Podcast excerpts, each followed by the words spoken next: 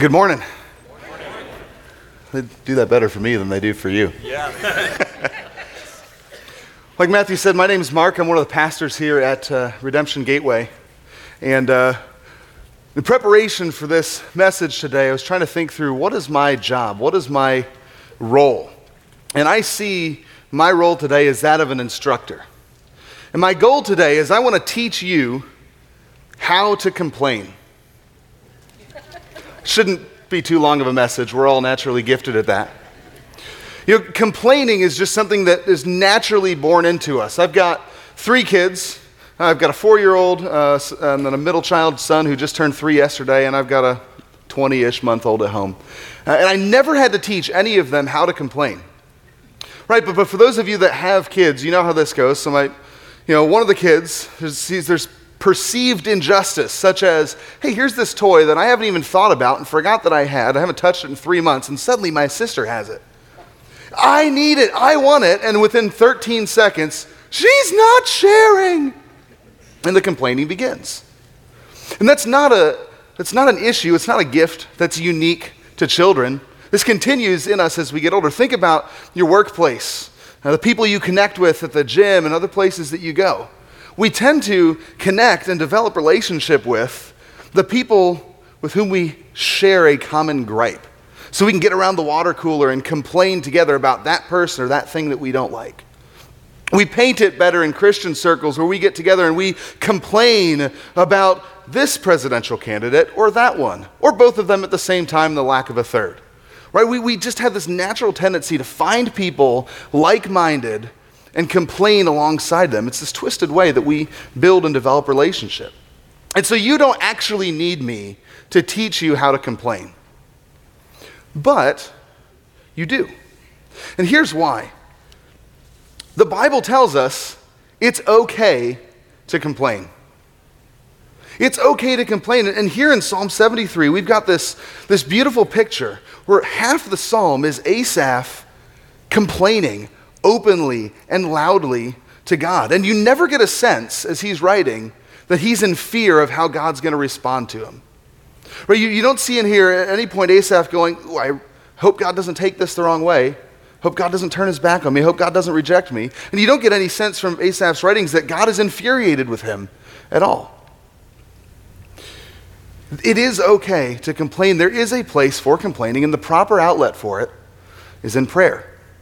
This whole series on the Psalms is about uh, God teaching us how to pray, us learning to pray through the Psalms. And if complaint shows up not just in Psalm 73, but throughout many of the Psalms, dozens of them Asaph, Solomon, David, all these authors. Complaint is a regular part of what they do. And if it's there in God's instruction book on how to pray, then we need to learn how to complain. We need to learn how to complain. That's what we'll be looking at today in Psalm 73. But before we dive into the passage, I think what will be helpful is for us to understand why and when we complain. What's the context for our complaining? See, all of our context, our circumstances, our lives are different. What you've got going on is different than what, what I've got going on. But there's one thing that all of our complaining has in common, and it's this we complain when our expectations don't line up with our experience. When there's a gap between what I expect to happen and what actually happens, we complain. We got to fill in that gap with something. We have to find some way to reconcile the difference between our expectations and our experience, and complaint for many of us is our default on how we deal with that. And in Psalm 73, Asaph does this exact thing. He follows this pattern. Now, he, he does it better than we would. He uses very eloquent words. And what we see is he sets his expectations in verse 1. Verse 1 he says, Truly God is good to Israel, to those who are pure in heart. Here's my expectation, Asaph says. My expectation is that God is good to good people.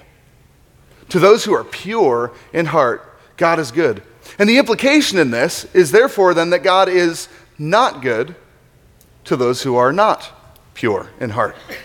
There's his expectation. God's good to people who are good. And then he spends 14 verses 14 verses complaining and laying out his beef with God because, God, it doesn't really seem like you're good. What happens is, is Asaph, he looks around, he goes, Man, I, I'm pretty good. I do the right stuff. I go to synagogue every time when I'm supposed to. I pray. I make sacrifices. I'm, I follow God. I try really hard, but I don't seem to get a lot of results. I don't have a lot of success. Then he looks around at everyone else who's not as good as him the wicked, the arrogant, the unjust, the terms he uses to describe them in here. He looks around and he says, Something doesn't line up. I should be getting what's good, they should be getting what's bad, but it seems like the opposite is true. My life is difficult, theirs is easy. And in the first, the next 14 verses, he lays out all of these ways in which he's not getting what he deserves and they aren't getting what they deserve. So, verse 3 the arrogant. When I was envious of the arrogant, I saw the prosperity of the wicked. He goes, The wicked have something that I don't have and would really like riches, ease, comfortable life, prosperity. I'd like that. And I don't have it. They do. Verse 4 they've no pangs until death. They don't get sick, they don't suffer. Their bodies are fat and sleek. It's an interesting combination. Fat and sleek. You wouldn't think those two go together. It's almost, like he's saying they get to eat whatever they want. They don't follow God's instructions on what the proper food is to eat, and, and nothing happens to them. I don't know about you, I'm going to stop at Taco Bell on the way home and get a bean burrito, and by the time it's consumed, I'll have gained three pounds. Right? The, their bodies are fat and sleek. They're not in trouble. They're not stricken. They don't seem to face any oppression or any negative feedback from anyone else. Their eyes swell out through fatness. Their hearts overflow with follies. Their life is easy. They scoff and they speak with malice. He gets a little bit harder on them.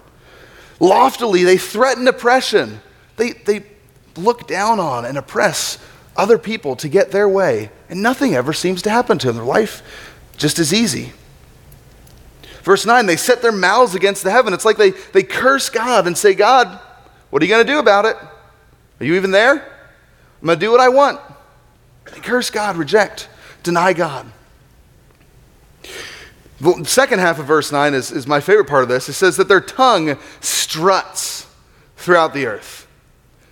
I Googled strut, and one of the first things that came up um, is this uh, in the 1970s and 80s, it was this great period of American filmmaking where they combined disco with movies. Uh, and there's a movie, it was released in 1983. Uh, it's got John Travolta in it. Okay, some of you have seen this movie.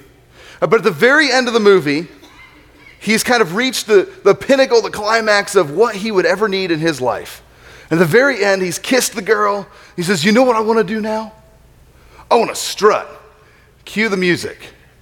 You can tell by the way I use my walk of a woman's man. No time. And he, two minutes. If you ever watch this, it's two minutes of your life that you will never get back. Okay? I, I've watched it for you so that you don't have to. But it's Travolta, he spends two minutes just strutting. Seriously, the camera pans as he's just walking throughout the city.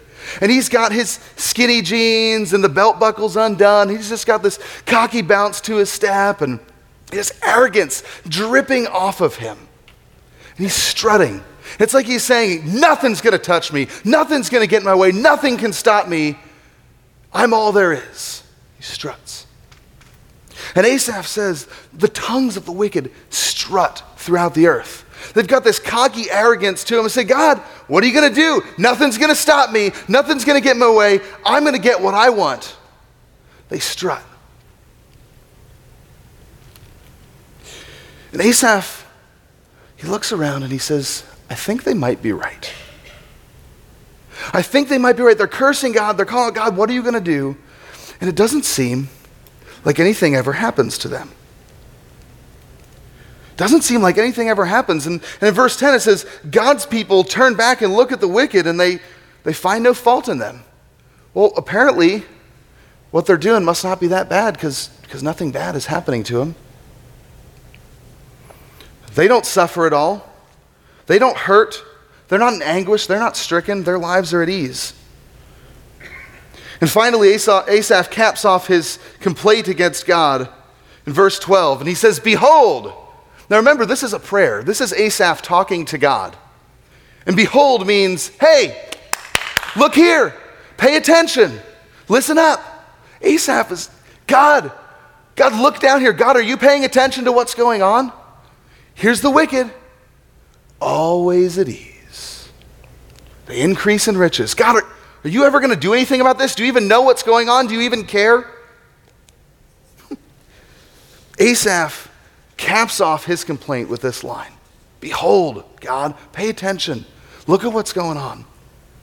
And what Asaph is doing in the first half of this psalm is he's making all these envious comparisons, looking at his life and comparing it with the lives of the wicked around him. He says, I'm holy, I'm good, I'm righteous, I work really hard. He even, he even elevates himself. A couple verses, he says, All day long I've labored, I've pursued innocence, I've pursued purity and a clean heart. He elevates himself in contrast with the wicked around him, and he says, I'm better than them. Why are their lives so great and my life is so difficult? Asaph is struggling, as do we, to reconcile his expectations with his experience. His expectations God is good to those who are pure in heart. God is good to the good. If I do this, God's going to respond this way. And yet, the, expect, the experience that he has is he's done what he's supposed to do, and other people haven't. And the results have been the opposite of what he expected. So he lodges this complaint. And we do the exact same thing. It's easy for us to look at this passage and see the poetry in it and see this exaggeration of everything that Asaph says and does. It's easy for us then to just go, wow, man, that guy is self righteous. He, he believe he actually thinks he's that good? Man, this, all this guy does is complain. And because of the type of language he used, I think it's easy for us to sometimes distance ourselves and not see ourselves doing the exact same thing. It's easy to not see ourselves in this story. But we do. We all do. And I was thinking, where, where, are, the, where are the gaps between our expectations and our experiences that lead us to complain?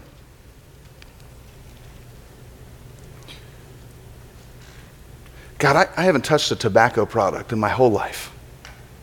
And that schmo over there smokes two packs a day, and I'm the one that gets lung cancer? God, I work my tail off at my job. I have a great work ethic. I show up early, I leave late, I lead others, I help everybody else get their stuff done on time. And I'm going to be passed over for a promotion in favor of this guy that doesn't actually work but takes credit for other people's work? That's not right. Parents, we use baby wise, and our kids still aren't sleeping through the night at four years old. That these parents over there, they don't seem to have a plan at all, and after two months, their kids are always sleeping through the night. I'm tired, God, I want to rest. Why isn't this working?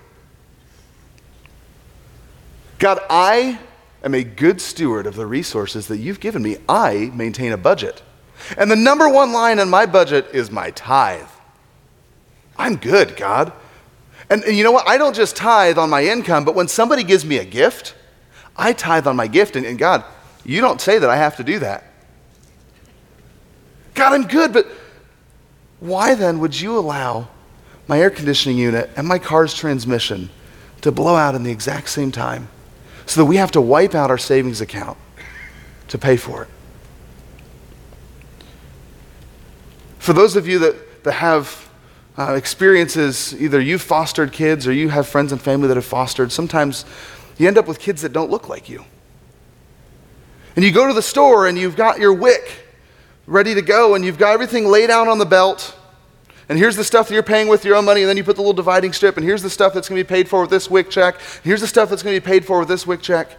And you get in line, you put the stuff up, and you've got all your kids with you, and they're crying, and ah, just want to get out of here. And here's the cashier that just looks at you. Eye roll. And you get the, the people standing in line behind you that make the little snide remarks just loud enough that you can hear. Maybe they should have stopped with two. Wow, how many has she? Look at those kids, they're all. You get that sort of critique. And then here in the news this week, some lady named Chelsea Handler announces that she's had two abortions in the past year. And she's lauded and praised as courageous. And Where's her judgment from other people? Why does it all come on me? God, my wife and I we had a, a pure relationship. We didn't have sex until marriage. We honored you with our relationship. We honored you with our lives and our passions, and we controlled that. Why can't we get pregnant? Why can't we have this baby that we so desperately want? Meanwhile, here's this couple over here. They don't seem to care at all about you. Sleep together, they get pregnant with a baby that they don't even want. And we can't seem to get pregnant with the child that we so desperately desire. God, I thought you said you were good. I thought you said, God, that you were good. Does that resonate with any of you? All of you? See, all of these kinds of experiences create gaps that lead us to complain. God, I expected this. This happened. What's up with that? We complain. The same thing that Asaph does. But you know what's at the heart of our complaining, even though we paint it in good language or just don't talk about it? What's at the heart of our complaining is this. And it's the first phase of a prayer of complaint that we see in Asaph. I'm not getting what I deserve. I deserve better than this. I've worked hard. I'm good. God, look at me. Don't you see how good I am? Don't you see how bad they are? This isn't fair. This isn't right. This isn't just. My life should be better than theirs. I'm not getting what I deserve. And whether or not we actually verbalize that complaint, it's already there in our hearts. And if we're not willing to, if we're not willing to let that complaint come out in our prayer, we're actually costing ourselves. How can we honestly expect to grow in our trust of God if we're not willing to be honest with Him? How, how can we expect God to provide comfort to our hurt and provide an answer to our complaint if we're too scared to tell Him what's actually going on in our hearts? When we don't complain, when we try to cover this stuff up and act like it's not there, the only thing we're accomplishing is deceiving ourselves into thinking that we're in a better place than we really are. And for the sake of our hearts and our relationship with God, we need to tell our complaints to God. We need to be honest with Him, open and vulnerable, and say, God, this is where I am. This is what hurts. This is what I don't understand. And God, I don't like it. It's okay to take that complaint like Asaph did Take that complaint to God. But see, until we do that, we won't experience the peace and rest that God offers until we bring the burden of our unmet expectations and lay them at His feet. We see clearly from this first section of Psalm 73 that complaining really does have its proper place in our prayers. But it can't end there. If, if our prayers consist primarily of complaining, at best, we're going to end up frustrated. And at worst, we'll end up bitter, resentful even towards God for not doing what we think he ought to do. Asaph lets his emotions run free as he expresses all of his complaints. But then he transitions his focus, as we would also be wise to do. He transitions from what he subjectively feels to what he objectively knows is truth. His tone shifts as he goes from phase one of a prayer of complaint to phase two. His tone shifts from, I'm not getting what I deserve, to, oh, I'm not getting what I deserve. Here, starting in verse 16. But when I thought how to understand this, it seemed to me a wearisome task until I went into the sanctuary of God and then I discerned their end. Truly, you set them in slippery places, you make them fall to ruin. How they're destroyed in a moment, swept away utterly by terrors. Like a dream when one awakes. O Lord, when you rouse yourself, you despise them as phantoms. When my soul was embittered, when I was pricked in heart, I was brutish and ignorant. I was like a beast toward you. Asaph is exhausted by his efforts to figure all this out. You ever had that spiritual, mental, emotional exhaustion because you're trying to figure out why life hasn't turned out the way you wanted it to and expected it to and hoped it would. And you look at other people and you go, why couldn't my life turn out like that? What, why couldn't I have that? I thought, I thought, God's good. I don't feel like God is good. Why isn't this happening? And you, just this exhaustion that overtakes you. This is where Asaph is. And, and once he's cleared his head of all his complaints, he's just cleansed it all. He's got nothing left to do but to worship Nothing left to do but to worship. And, and he goes before God. And it's like he suddenly has this realization oh, yeah, you're God, and I'm not. You're good, I'm not. You're just, I'm not. God, you're in control. I'm not. And once he's cleared out his complaints, let it all fly, he begins then to focus on this truth of who God is. And part of who God is is just. Asaph's reminded of God's justice and, and all of his complaints that he's not getting what he deserves and the wicked aren't getting what they deserve. He realizes, oh, yeah, they are going to get what they deserve. And you would think, reading this, after all these complaints, Asaph would be overjoyed that he'd find some pleasure in the wicked finally getting what they have coming to them. The language here is terrifying. They fall to ruin. They're destroyed instantaneously, swept away utterly by terrors, despised by God. And you would think Asaph would be going, Yes! Finally, there's some justice in this world. Finally, they're going to get what they deserve. But, but you don't see that in him. You don't see it all this, this weird pleasure at the destruction of the wicked and knowing their end. Rather, Asaph comes to a very somber realization. And it's this I'm no better than them. I deserve that end. I deserve to be destroyed utterly. I deserve to be despised by God. I deserve to be swept away by terrors. You know why I know that? Because I was ignorant. I was arrogant. I was brutish. I was like a beast toward God. I ignored God. I turned away from what He said. I'm no better, and I deserve no different than them. He goes from contrasting himself with the wicked to comparing himself with them. And he realizes, I deserve what they deserve. But we said in this phase, the transition is, I'm not getting what I deserve to. Oh, I'm not getting what I deserve. And Asaph comes to this point, he says, Wow, the only thing that makes my end different than theirs is the grace of God. The only reason that I'm not going to be swept away utterly, the only reason that I'm not going to be destroyed in an instant, is because of God's grace. In verse 23, nevertheless, I am continually with you. You hold me in your right hand, you guide me with your counsel. Afterward, you'll receive me to glory. That's my end, and it's, it's not what I deserve. I'm not getting what I deserve.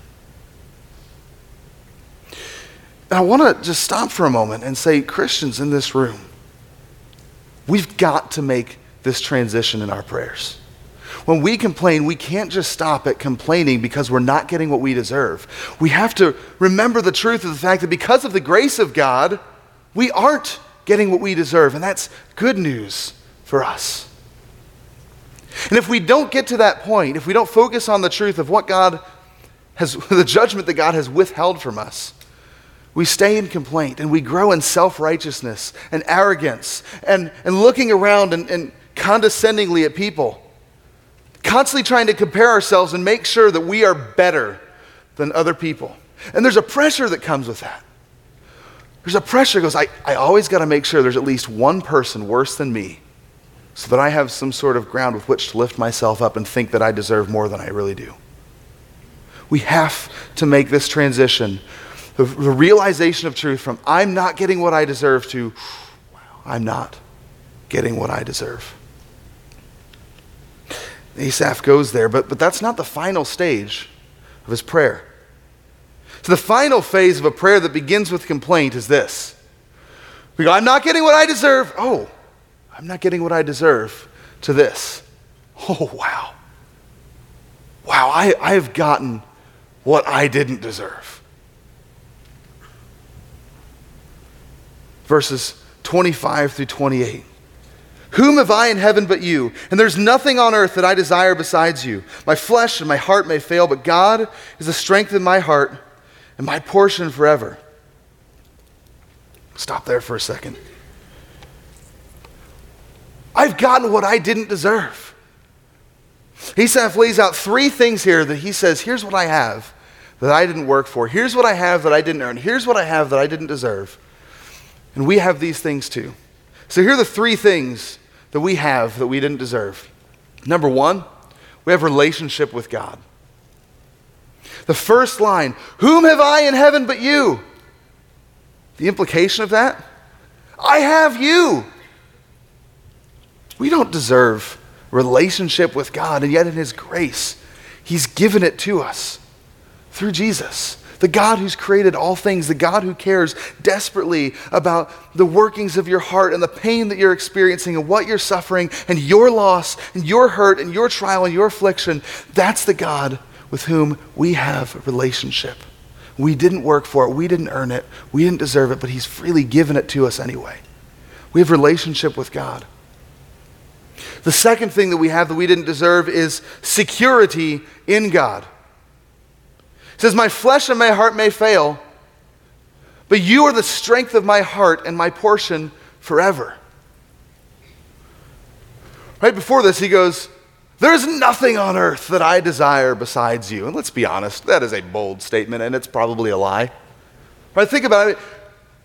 We can say over and over again, God, all I want is you.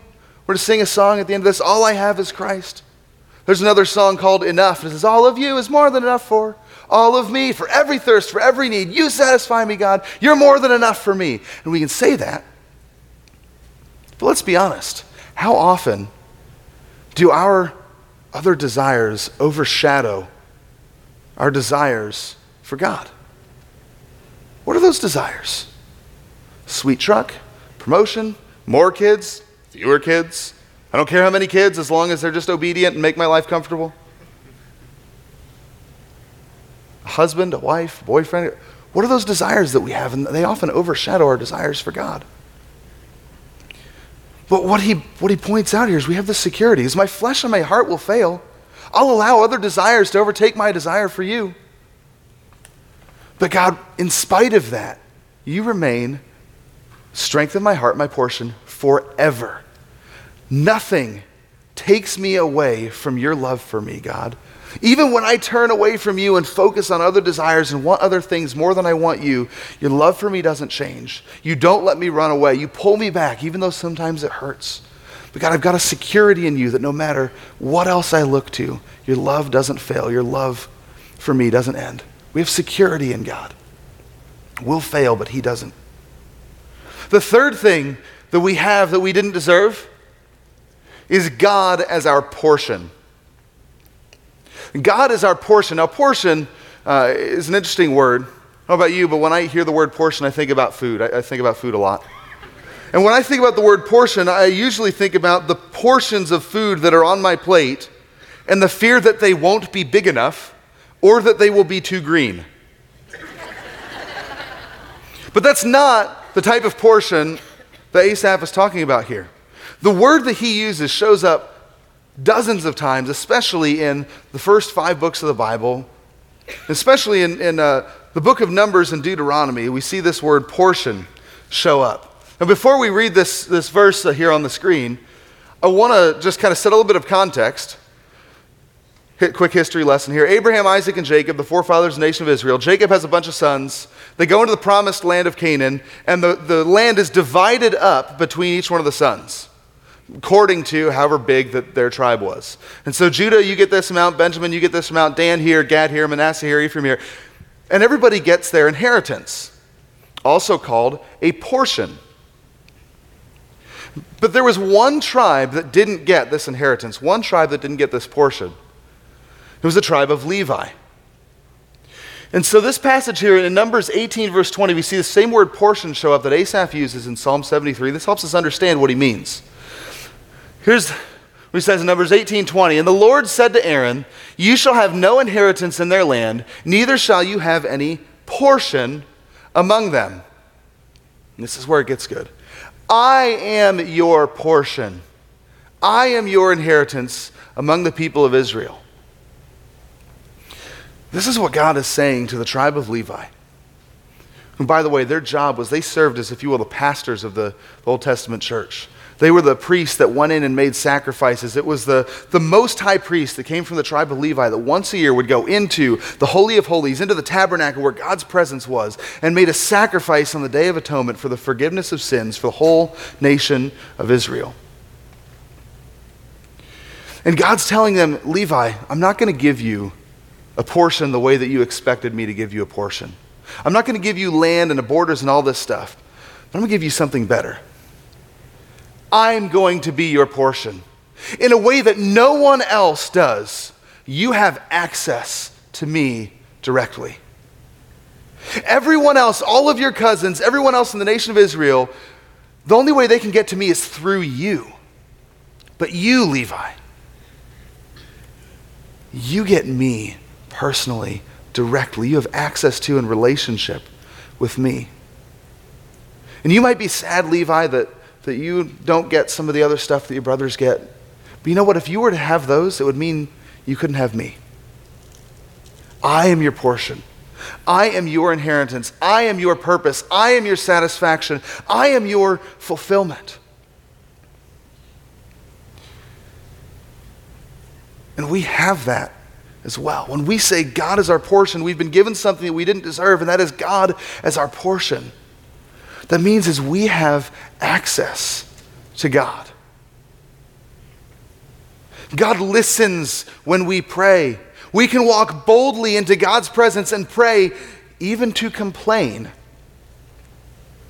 And God cares, and He listens, and He's with us. God is our portion even when the rest of our life just doesn't work out the way we want it to, even when our lives hurt and we don't understand what's going on, and we wish that anything else other than what's going on right now would be going on. God says, I'm enough for you, and you have me. I am your portion. And Asaph redefines good. The very beginning, he, he kind of says, My idea of good is that God is good to the pure in heart, but he's good this way.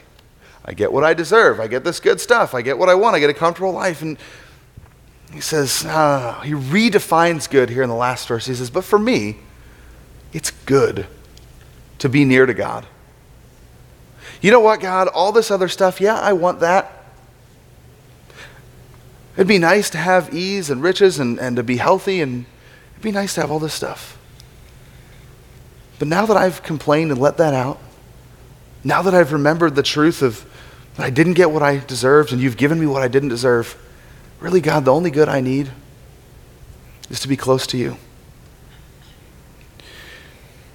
And we're able to redefine good that way as well because Jesus has given us that access to God as our Father. There's a, a parallel here. So Asaph starts off and he says, Look at me, look how good I am. We have Jesus on the cross knows exactly how good he was perfect, sinless. All the things that, that we fail at, he does perfectly. He obeys. Asaph says, They're not getting what they, what they deserve. Look how bad they are. Jesus on the cross, he knows exactly how bad we are. And yet, for the joy set before him, he willingly endured the cross and the pain and the suffering that came with it out of love for us. Asaph's, the heart of his complaint I'm not getting what I deserve. Jesus on the cross didn't get what he deserved. Jesus had perfect relationship with God the Father. And yet there's a moment on the cross where Jesus cries out, He says, My God, my God, why have you forsaken me? And interestingly, it's the only time in all of Jesus' recorded words that we have, it's the only time where he doesn't refer to God as Father because he realizes in that moment something in their relationship has changed, something is broken. And in that moment, Jesus gets what he doesn't deserve. God pours out his wrath for sin on Jesus. He didn't deserve that. God turns his back on Jesus in that moment. He didn't deserve that. But why would God do that? Why would Jesus go through that for us? God turned his back on Jesus so that he could turn toward us. Jesus covers our sin so that we can have access to the Father through Jesus. God is our portion. He's given us what we didn't deserve out of grace, out of love. But what do we do with this? How do we, how do we incorporate this into our prayers? So I want to give you three things. I want to give you an exhortation, I want to give you a challenge, and I want to give you a warning. Here's the exhortation there is no place for safe prayer. In our lives, there is no place for safe prayers. Now, here's what I mean by safe prayers this is basically how I pray 99% of the time. God, thanks for today. Thanks for this food. Thanks for my family. Thanks for my house. Thanks for my job. Thanks for this stuff. God, help me do good on this test. God, give me wisdom to answer the questions on the, the interview well. Safe prayers. Nothing wrong with those. But if that's all that we pray, safe prayers, we're, we're robbing ourselves of the, truly experiencing the comfort of God's presence. We're robbing ourselves of the opportunity to grow in our trust and our understanding of God's goodness and God's sovereignty. There is no place in our lives for safe prayer. But here's the challenge. If you, like me, find it very uncomfortable to pray unsafe prayers, if you're afraid to complain to God because you go, ooh, what if I pray wrong? What if I say the wrong thing? What if God gets mad at me? What if, what if this changes my relationship with God? If you're afraid, like me, to pray unsafe prayers, here's the challenge. There's a question you need to ask yourself, and it's this How big is your God? How big is your God? Is he big enough to handle your complaint? Is your God big enough to handle your fear, your doubt, your insecurity, your anger, your indignation? Because if he's not, then he's not the God of the Bible. He's not the God that Asaph is praying to and showing us how to pray. If your God isn't big enough to handle your complaint, you know who he is? He's you. I don't, I don't want people bringing their complaints to me. I don't want to hear it. I don't want people to, to doubt me, to, to call into question my intelligence, my, my skills, my talents, my decision making. I can't, I can't hear that. That shakes me too much. It makes me uncomfortable. I don't want to deal with that. And if I'm afraid, if we're afraid to pray unsafe prayers to God, what that reveals is we don't think God's big enough to handle it. So I challenge you to pray some unsafe prayers to take some time thinking about is God really big enough to handle this? Let me tell you. Remember, this is the God who created the universe. He's got some pretty big shoulders. I'm pretty sure that even if you pray the wrong words and say it the wrong way, and even if you accidentally cuss in your prayers at God, or maybe not so accidentally, He can handle it.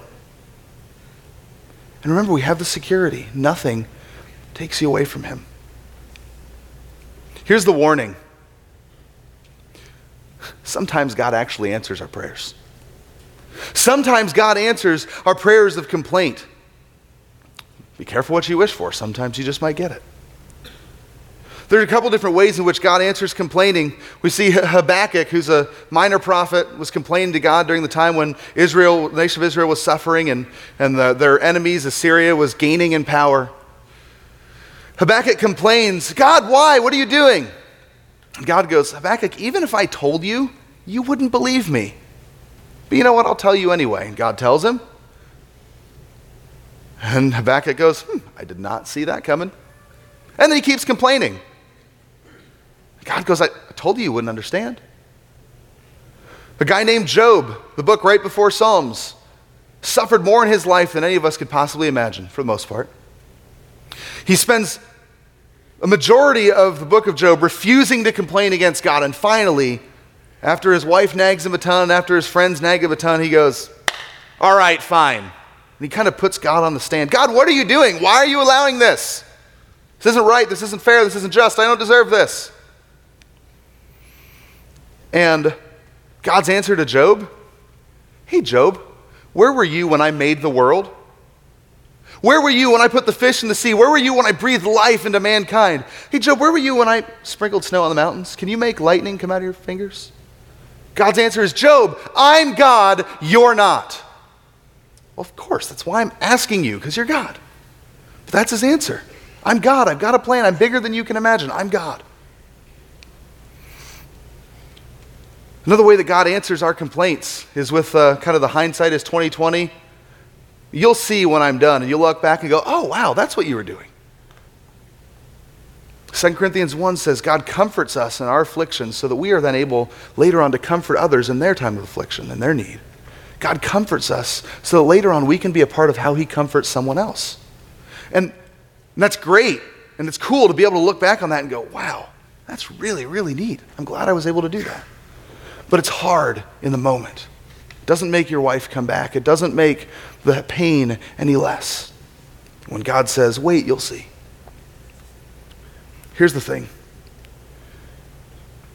the fact that God even answers our prayers in the first place, even if it's an answer that we don't like, is evidence that we have relationship with Him. And any answer at all ought to bring comfort and relief and encouragement because God listens, because He's there, because He cares, because He's present with us. And the only way we get to that place is if we're willing to complain in the first place. We recognize, ah, I'm not actually getting what I deserve. And in gratitude, we begin to worship God because of what He's given us that we didn't deserve. When we take our complaints to God in prayer, we might get an answer. Could very well be an answer that we don't like or an answer we don't understand. But the benefit is not the answer itself. The benefit is that we have access to and relationship with the God who does have those answers.